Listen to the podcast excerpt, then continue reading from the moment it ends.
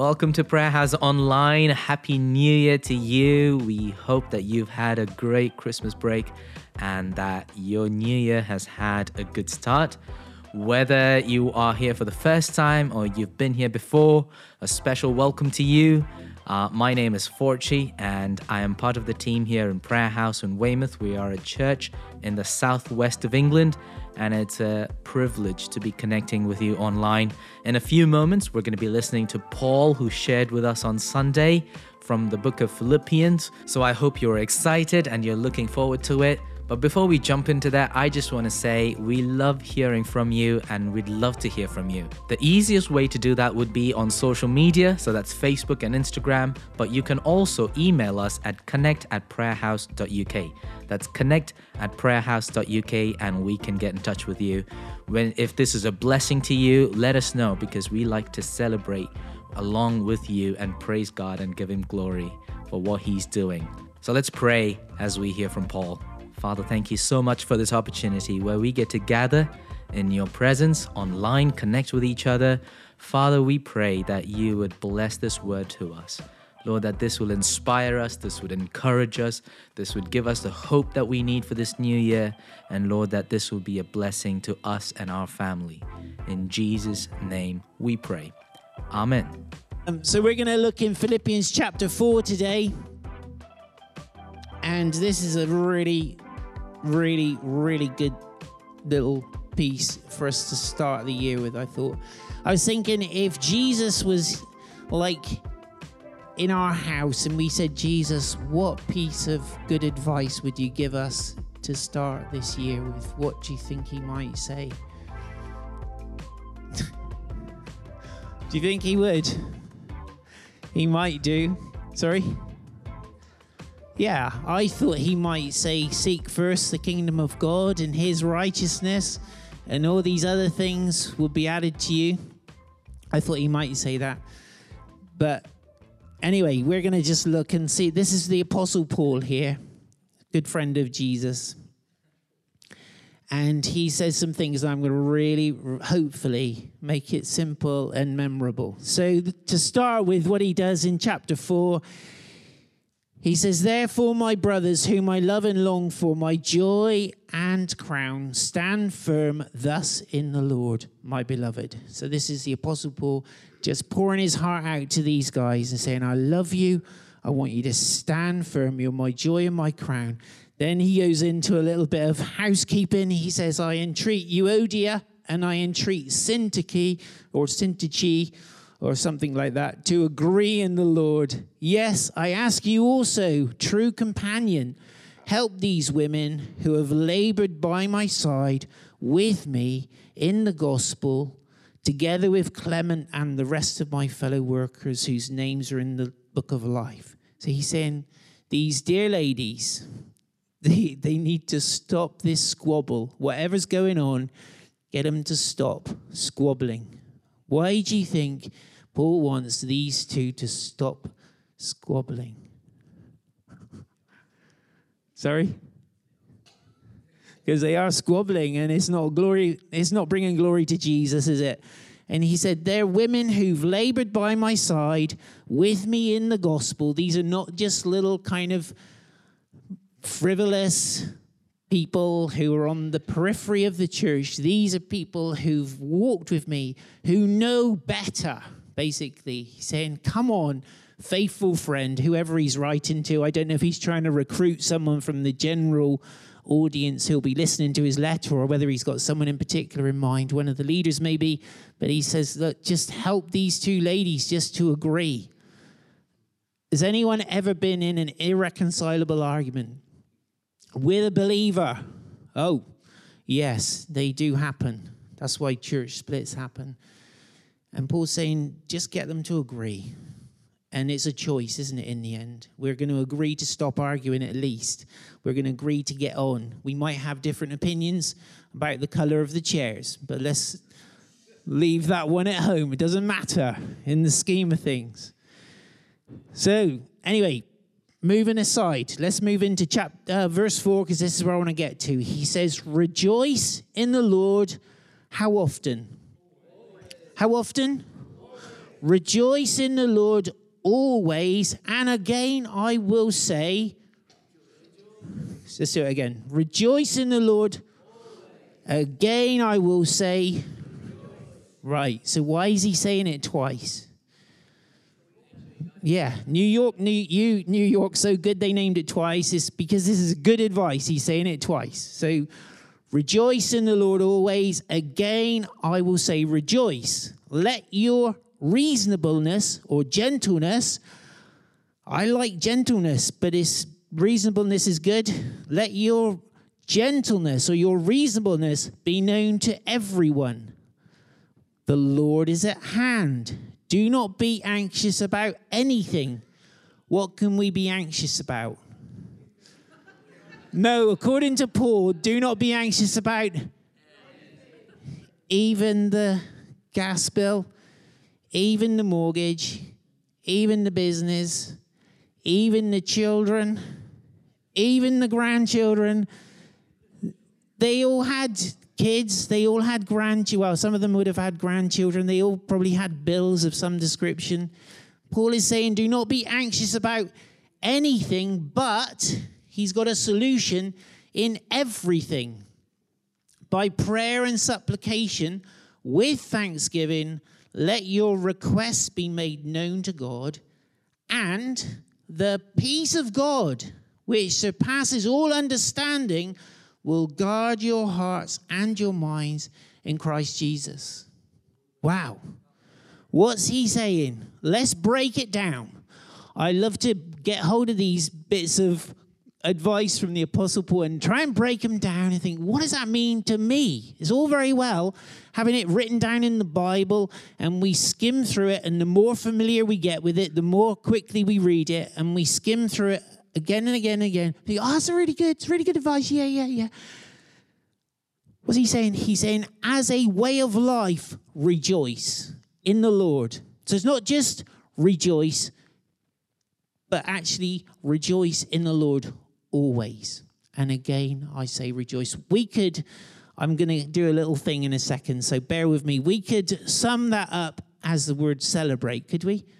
maybe we could insert the let's just put the word celebrate there for a second so rejoice in the lord always again i say rejoice and he talks about your attitude so we've already got a an attitude of rejoicing what we were doing this morning we were praising god will we ever praise god too much no can we ever praise him too much no what are the angels doing today what are the saints who've gone before us doing today? Praising Him. So he says, always rejoice in the Lord, always. Again, I say rejoice. Let your reasonableness, your gentleness be known to everyone. What does that mean? Let the values that you build your life on, like Mary was saying, one of them being gentleness or reasonableness, let that be visible. Some people say, I'm a very reasonable person. And you realize that having interacted with them, they're not very reasonable at all. In fact, they're obstinate, ignorant, and need a kick in the pants. And yet they'll say, I'm a very reasonable man. You're like, ah! Has anyone had someone like that in their shop or in their business? And you're like, Mm-mm. ah. Yeah, yeah. If you have to preface the conversation with that, you probably are not reasonable at all. But he's saying, let it be visible, let it be transparent that you are reasonable and gentle. Sometimes when we're feeling a bit fed up, like Euodia and Syntyche were fed up with each other, I don't think they were being reasonable with each other anymore, or probably gentle. Because they've got fed up with each other, and we just go straight to nuclear when we meet rather than trying to build a bridge and have a relationship again. But actually, he's saying, no, listen, this needs to be visible reasonableness, gentleness. Why? Or in the context of the Lord is at hand. What does that mean?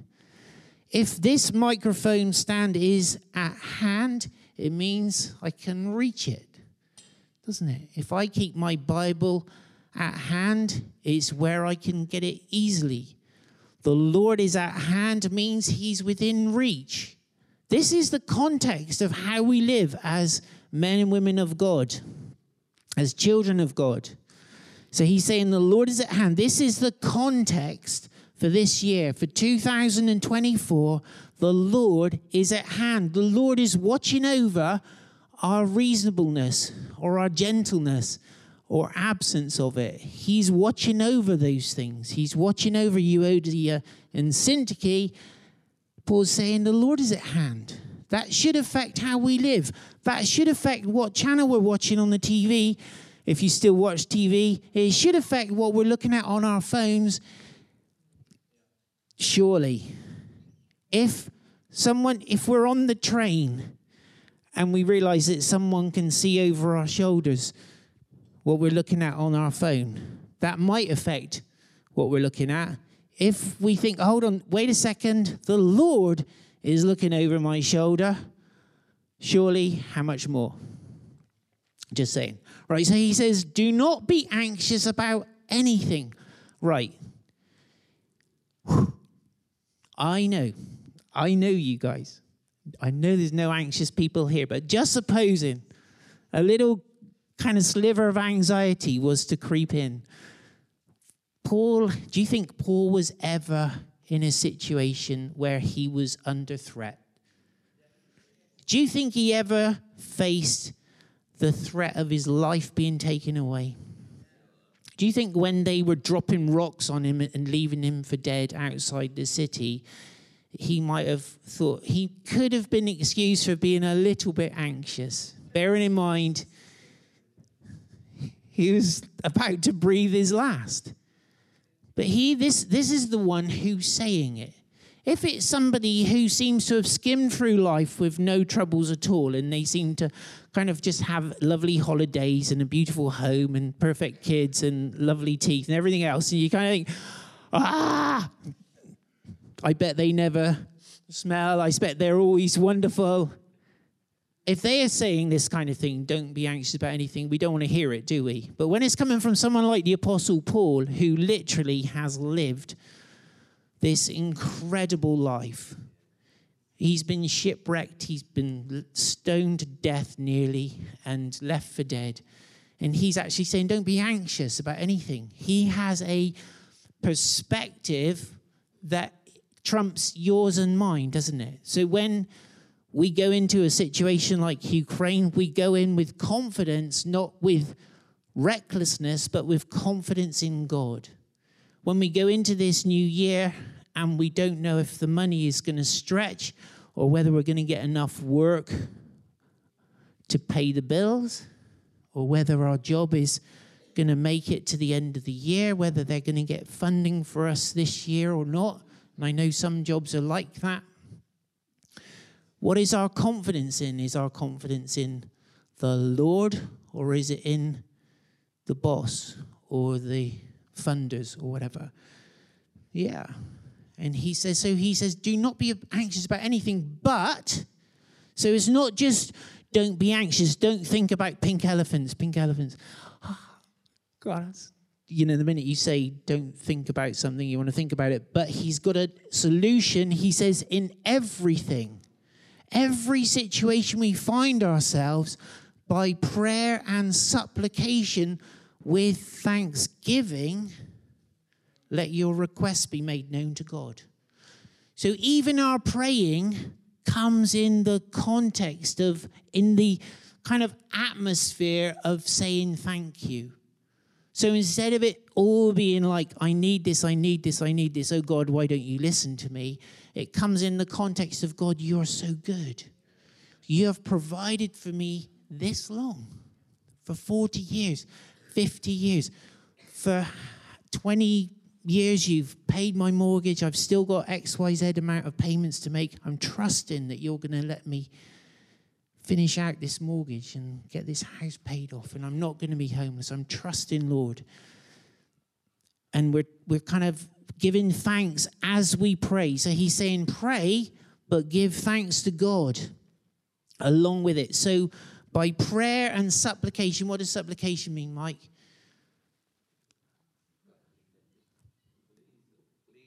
It's saying please, isn't it? I guess requesting, yeah, but do it within this context of thanksgiving. Make your requests known to God. So he's not saying don't be so don't be so celebratory that you never ask God, but in that context of celebration and thanksgiving, let your request be known to God. So you need a house, you pray for a house. Need a new car, you pay for a car. You need some clothes, pray for the clothes. Do you think God wants you to run around naked? No, not in this context. Yeah, we can talk about that. and so he said so he's saying in this context of celebration, giving thanks, rejoicing, let your prayers come to God as well. And what's his promise? Verse 7, what happens? And the, okay, let's do it better.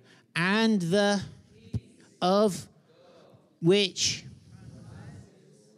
all understanding will guard your hearts and your minds in Christ Jesus. Where does anxiety come? Where does it come? Pardon? Panic. No, where does it come? In your mind and then in your heart. It comes first in your mind and then it grips your heart, doesn't it?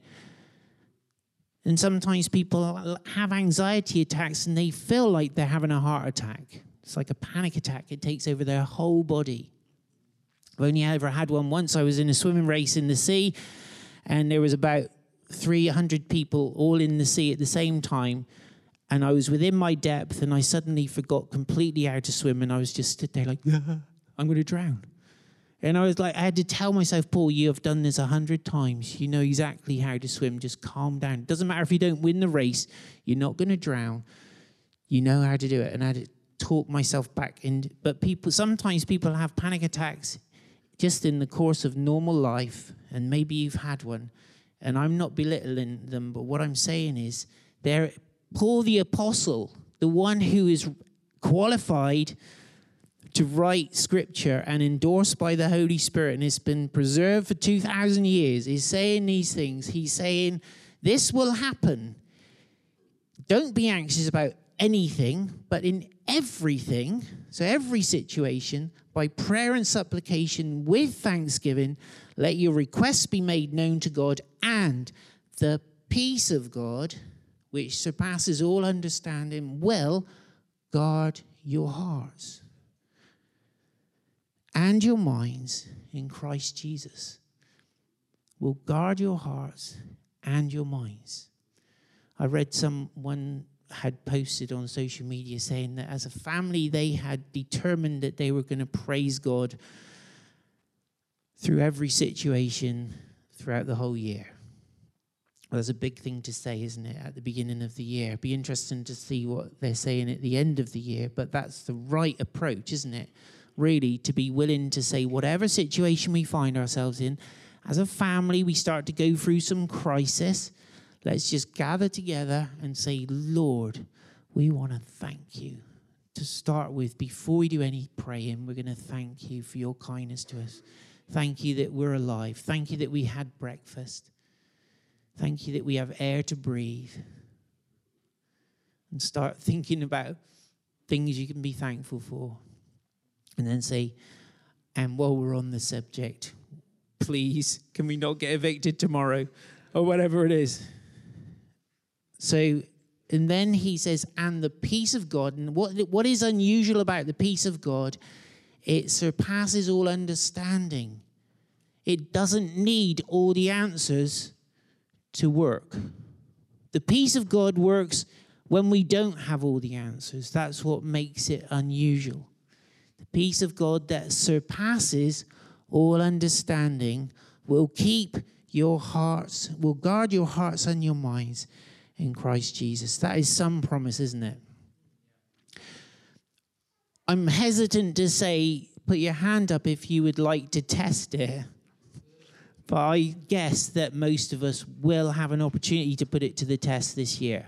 I don't think that's prophetic, I just think it's likely that we'll find ourselves in a situation where we could become anxious about something. Yeah? I think it's possible.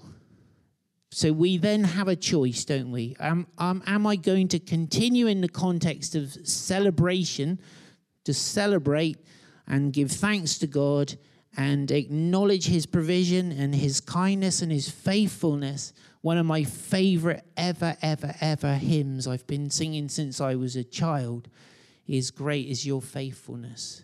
Oh God, my Father. And it's an old fashioned hymn but there's a line in there, and it talks about strength for today and bright hope for tomorrow.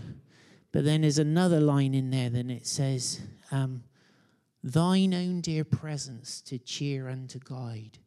And if there's been one thing about my life that has been true, it's His own dear presence has cheered and guided me through all of life's challenges. I have had plenty of opportunity to feel anxious. And those who know, know me well will know what those things are. I've had plenty of opportunities. But, but Paul is saying the peace of God that surpasses all understanding It doesn't need to have everything mapped out exactly.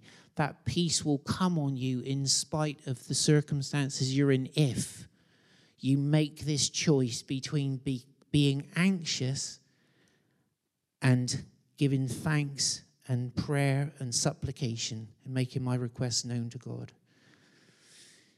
The peace of God is the key to breaking anxiety. If you're somebody who currently is struggling with anxiety attacks or panic attacks or ang- people we work with a number of people who talk about my anxiety like their anxiety like it's a thing like it's their property like someone with arthritis might say, my arthritis. I don't like to talk like that. I think arthritis is an imposter, it doesn't belong in my body.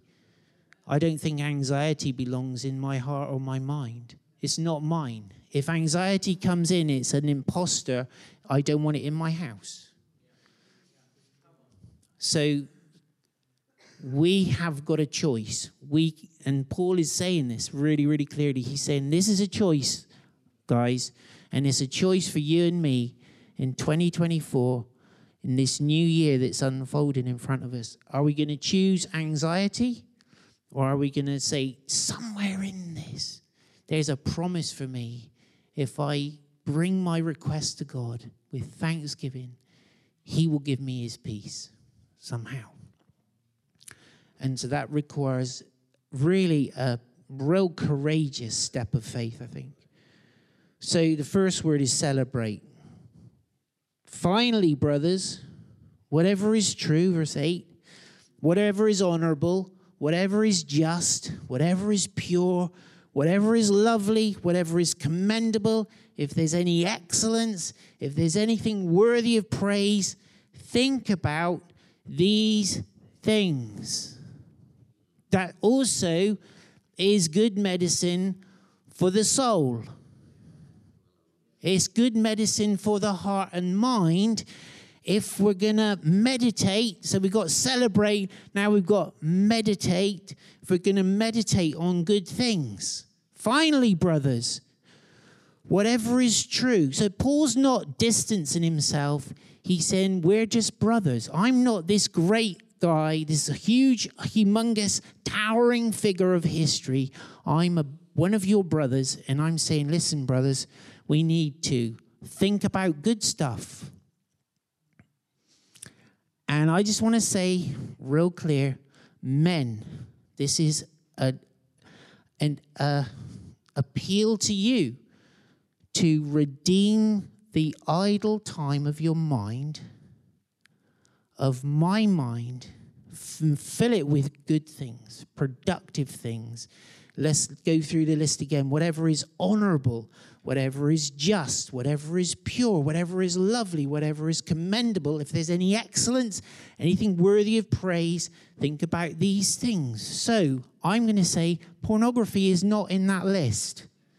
I would say quite a lot of Xbox games are not in that list. In fact, is the Xbox sucking up all of your time that you have for good things. I'm not saying they're bad. Xboxes are bad or PlayStation, whatever it is we're on at the minute. Lost track. But just ask the question, all right, how how long I was in a little conversation with a dear friend the other day, and they were talking about wanting to spend five hours on a game. And their wife was like, I was kind of thinking like one hour. But the guy is like, five hours. You need five hours to do it properly. Five hours. Five hours. So, meanwhile, what's his wife doing?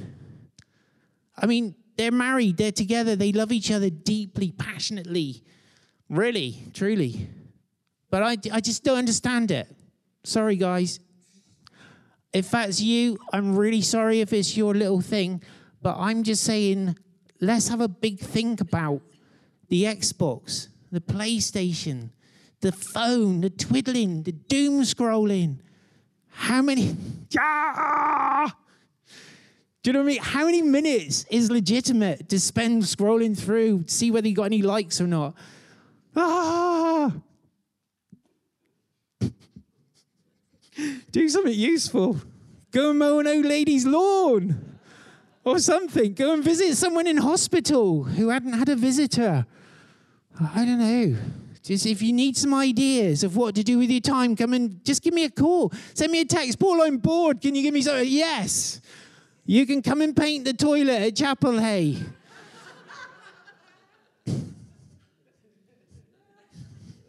I got so much to do. I'm never going to get it done. If I live to be a thousand, it's not going to get done. Do you want me to give you a list? I got books to write. I got places to go. I got people who need to hear about Jesus. I got people who could just do with a visit, just someone kind showing up through their door with no strings attached for nothing in particular, just because because they're important. Yeah. You might have a movie to make. Or, uh, I don't know. Just think. I mean, like, Xbox? Really? Oh, sorry. I'm really have I just lost loads of friends in this room. I can tell. Don't come to my house, Paul White, you judgy pastor. Okay, I'm just saying, whatever's pure, whatever's lovely, whatever's commendable, if there's any excellence, if there's anything, just some movies that we find ourselves watching, they're not excellent, are they? And they're not commendable and they're not lovely. They're actually quite grind our soul into a place of misery. And, ugh, crikey. I watched one, oh my goodness. We, we, I was watching one series with Anna, and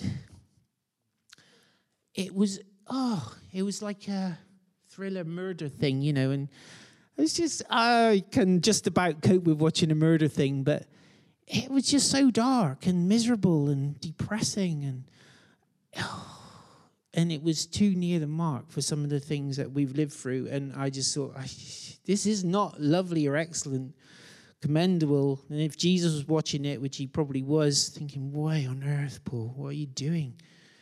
Anyway, so meditate. Celebrate, meditate, finally. Number verse 9. So think about these things. Verse 9 what I'm trying to do, if, if anyone's not clear, I'm trying to make disciples. Okay, I'm not trying to make friends. Should I say that again? I'm trying to make disciples, not make friends. I would love you to be my friend.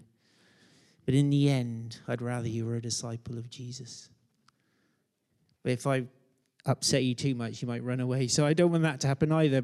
Do you know what I mean? So it's this line, really, isn't there, of, oh, Verse 9 What you have learned and received and heard and seen in me, practice these things, and the God of peace will be with you.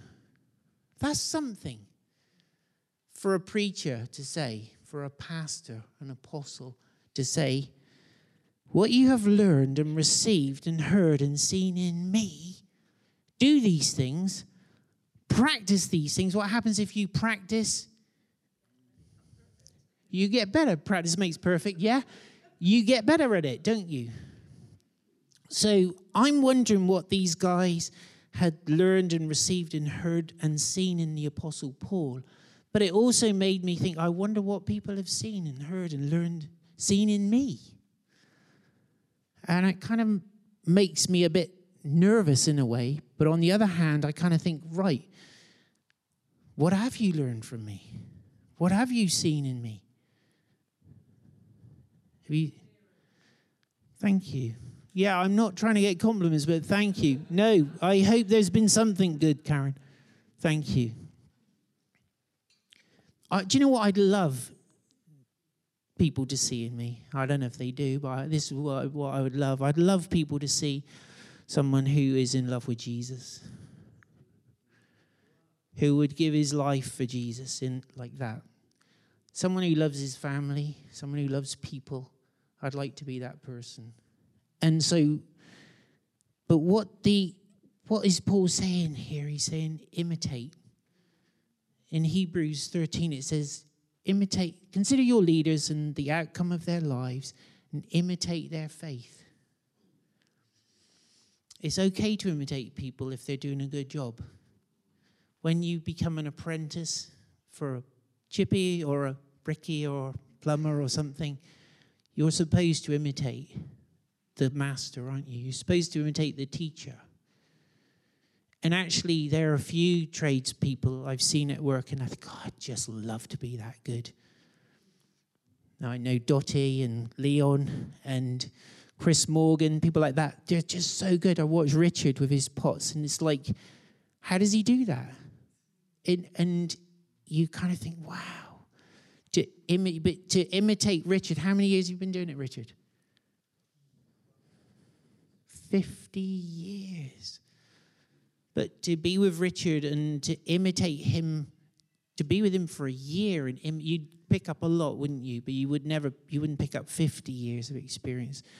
But Paul's saying, learn from me. Learn from the stuff you've seen me do. I want you to do it. Imitate me. So we've got celebrate. I'm trying to make it memorable. So you're going to go home and, oh, what were those three things? Celebrate, meditate, and imitate.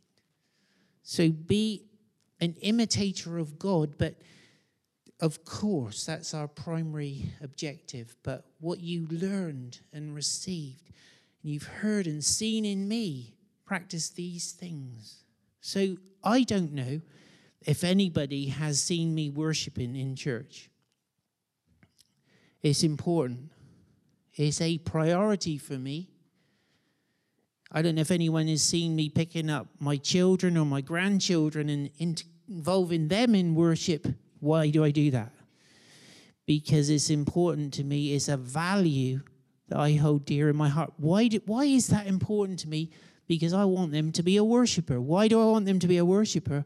Because I want them to discover the joy of intimacy with God, that proximity with Him that comes as we give our hearts. That's why I do what I do. It's not just helping them out with a bit of crowd control or toddler management. It's not just that, although that is important as well. It's because I'm trying to make a disciple out of a little wriggler who wants to do a whole hundred other things, but I want him or her to become a disciple of Jesus. And so, what you see in me what you see in Fortunatus, what you see in Anna, what you see in other people who are leaders, what you see in Dottie and Louise, Pete and Mary, we see credible people. Let's imitate those things. Let's imitate that godliness and that passion that's in their hearts. So, rejoice in the Lord always. Again, I will say rejoice. Let your reasonableness be known to everyone. The Lord is at hand. Do not be anxious about anything, but in everything, by prayer and supplication, with thanksgiving, let your requests be made known to God, and the peace of God, which surpasses all understanding, will guard your hearts and your minds in Christ Jesus. Finally, brothers and sisters, obviously, whatever is true, whatever is honorable, whatever is just, whatever is pure, whatever is lovely, whatever is commendable, if there is any excellence, if there's anything worthy of praise, think about these things. What you have learned and received and heard and seen in me, practice these things, and the God of peace will be with you. That is a promise that God Himself, the one who brings that peace, is going to be with us. Isn't that amazing? That's me done. So, why don't we stand and we'll just pray and ask God to help us?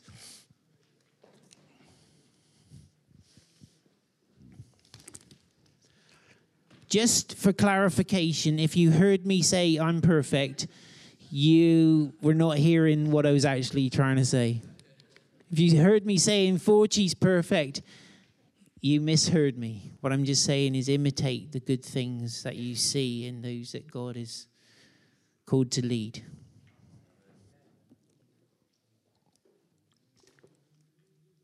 If you heard me say I never get anxious, also that was I didn't say that either. However, I'm on a journey. I'm aspiring. I'm imitating the Apostle Paul intentionally. Lord Jesus, we thank you that you're here with us. Lord, thank you that you're here when we're being serious, when we're bantering, when we're having fun.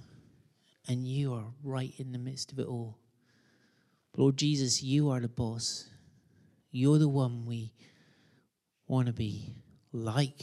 You're the one we want to be with. You're the one we love.